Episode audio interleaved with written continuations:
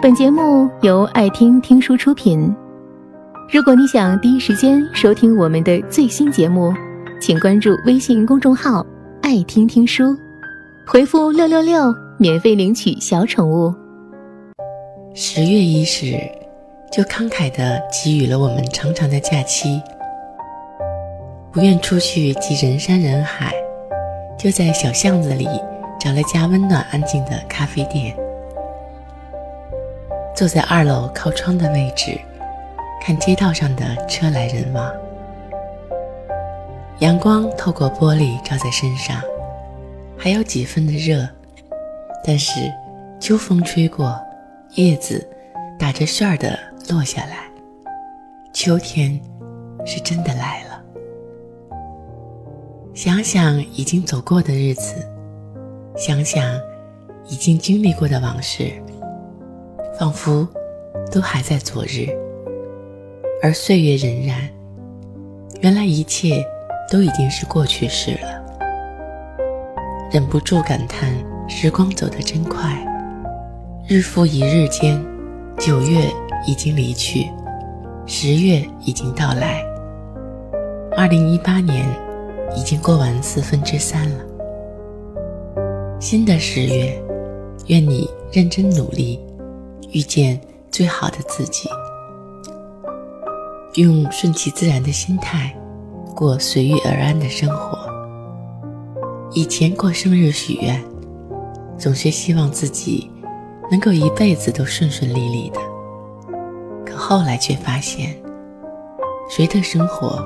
都不可能一帆风顺，没有例外。人生像高山连绵，低谷连着险峰，一环扣一环。我们永远都无法预知下一秒会发生什么，有时候也会被一些突发情况弄得措手不及，甚至很长一段时间都沉浸在。负能量中难以自拔，但当时间过去，我们就会发现，那些以为不得了的事，其实也就那么回事儿。而且，很多自己所担心的事，其实根本就不曾发生。所以你看，你出演自己的人生，其实也是这场剧本的导演。不如，就像悠长假期中说的那样，不必勉强冲刺，不必紧张，一切顺其自然。然后呢，就会好转。把那些用在伤春悲秋的时间省下来，送给自己一场说走就走的旅行，或者就安静的享受几天独处的时间。沉淀自己的心，是为了更好的前行。与其患得患失的纠结，不如用顺其自然的心态，过随遇而安的生活。新的十月，我愿与你共勉，用温柔平和的笑容，迎接喜乐平安的未来。之前和一位朋友聊天。提起彼此的生活状态，我说还好，仍需努力。朋友却说满足，安于当下。朋友说，好的坏的，不都是自己决定的吗？想要的多，那就要多付出一些；想要的不多，那就可以像我一样，安于当下。人啊。把自己搞得那么累，做什么？温柔一点，生活是用来享受的。虽然我一直是努力派，但不得不承认，朋友的话让我很有触动。其实努力也罢，安于当下也罢，只是这是你内心真正想要的，那就是最好的。人最怕才华撑不起野心。实力扛不起未来，有什么样的本事，就活什么样的生活。但要记得一点，温柔和平和的人，最容易被幸运眷顾。我们常羡慕他人的生活，看得太远，忘了珍惜手中拥有，实在因小失大。憧憬可以，但要记得，生活是过给自己看的。所谓喜乐平安，莫过于家人康健，生活安泰。多想想自己拥有的，少念叨自己没有的，用温柔平和的笑容，才能迎接喜乐平安的未来。